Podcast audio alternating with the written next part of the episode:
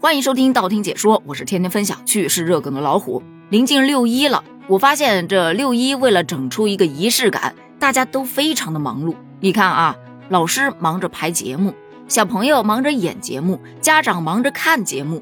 很多老师在六一前一个月甚至两个月就开始准备六一的节目了，而小朋友们呢，也是不断的练习着，甚至有时候课都可以不上。我本来觉得跟他们比起来，我作为家长还是算比较清闲的，但这两天的经历却让我觉得家长也不容易呀。比方说邀请函，我就收到了三张，大儿子班里的活动，小儿子班里的活动，还有外省幼儿园里的活动，就很忙啊，各种赶场。虽说大儿子和小儿子在一个学校，但你不也得两边跑吗？要不然去哥哥那儿不去我这儿，哼，我生气了，妈妈不爱我了。由于表演都在同一天，所以外甥那儿那是肯定赶不过去的，但也不能闲着呀。他们搞活动可是有网上直播的，你直播间都不进去瞅一眼，不等着孩子表演的时候截个图发到家庭群里头去，不得被自己亲亲老妹戳脊梁骨啊！所以各种赶场真的挺疲惫的。但是在这个过程当中，我发现了一些非常好玩的现象。比方说，就我多年看表演的经验，我发现一个问题：每年六一儿童节的舞台上都会出现当年特别火的一些歌。我记得我小儿子刚上幼儿园那会儿跳的第一支舞好像是《偶像万万岁》，第二年就遇到疫情了，然后是开的网上联欢会，大家大合唱那首《听我说谢谢你》。那时这首歌还不是一个梗，它还是蛮正能量的。疫情的第二年唱的是最好的未来那首歌，确实是挺感人的。不过我个人比较喜欢听童声版的，到现在听到这首歌的前奏一起，也依然会起鸡皮疙瘩。疫情的第三年唱的是孤勇者，这就不用做过多介绍了吧，毕竟它还挺近的。但互联网就是更新快呀，到了今年，那么多所学校的舞台上听不到孤勇者这首歌了，几乎被勇气大爆发给替代了。这歌也确实是挺洗脑的。心里种下一颗种子，哒啦滴哒啦，后面再唱下去，咱们就要版权啦。所以就到此为止吧。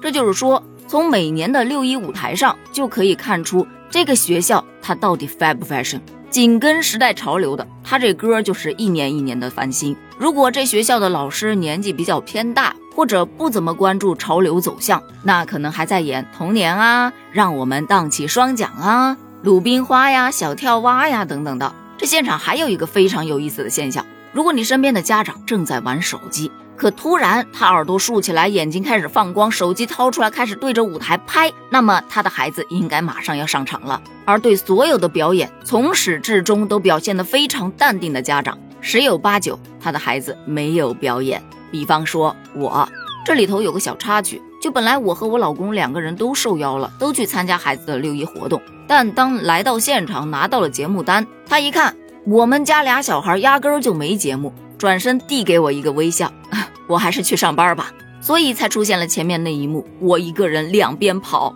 另外一个有意思的现象就在朋友圈里头，这两天你打开朋友圈，你会发现家长基本上会发孩子表演的视频，或者是发一些孩子成长的照片，并且配文：“这是你第几个儿童节？”看着你从巴拉巴拉巴拉到巴拉巴拉巴拉，妈妈永远爱你。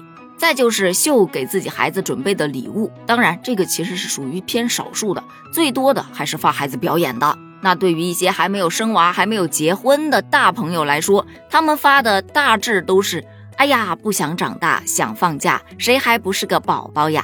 因为六一儿童节，小朋友是要放假的呀。不知道你们那边放不放？反正我已经收到了老师发过来的六一放一天假通知。就这一天假，我已经在脑海当中过了很多遍了。这一天到底要做些什么呢？在家待着吧，无聊；出去吧，贼老花钱，而且哪儿哪儿都是人。于是我非常聪明的选择了百度，去查一查，看看大家的六一儿童节都是怎么过的呢？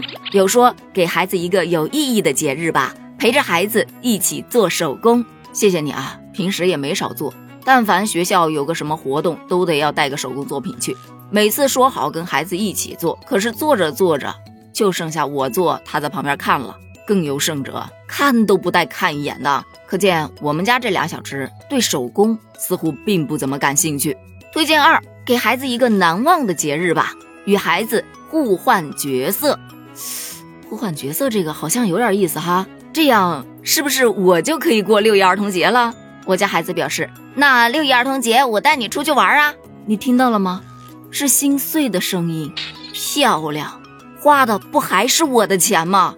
建议三，给孩子一个低碳环保的节日吧，带着孩子与自己的邻居组织一场玩具大交换活动。我谢谢你啊！我到现在连我们家邻居姓什么我都不知道。社恐人士拒绝这种交流活动，那没办法，只剩下最后一点了，与孩子一起去买个礼物吧，把主动权交给他，让他过个痛痛快快的节日吧。是，孩子是痛快了，可钱包他就表示不痛快了。不过在孩子痛快与钱包痛快之间，咱应该还是会选择让孩子痛快痛快的。给孩子一个快乐的节日，给钱包一个痛苦的劫难。不过这一天唯一让我欣慰的是，老师在放假通知后面非常温馨的接了一句：“六一儿童节没有作业，哈哈，不用辅导孩子写作业，真的是太幸福了。”不过每一个家长都曾经是孩子，我们的身份转换无非是从台上的表演者变成了台下的欣赏者。你没听错。我也是曾经上过台表演过的人，我那时候跳的舞叫花仙子。如果你没听过，就当我没说；如果你听过，不好意思，你也暴露年龄了。分享一下你以前的六一是怎么过的呢？或者说你现在的六一是怎么过的呢？评论区发表你的观点哦，一起探讨一下。拜拜。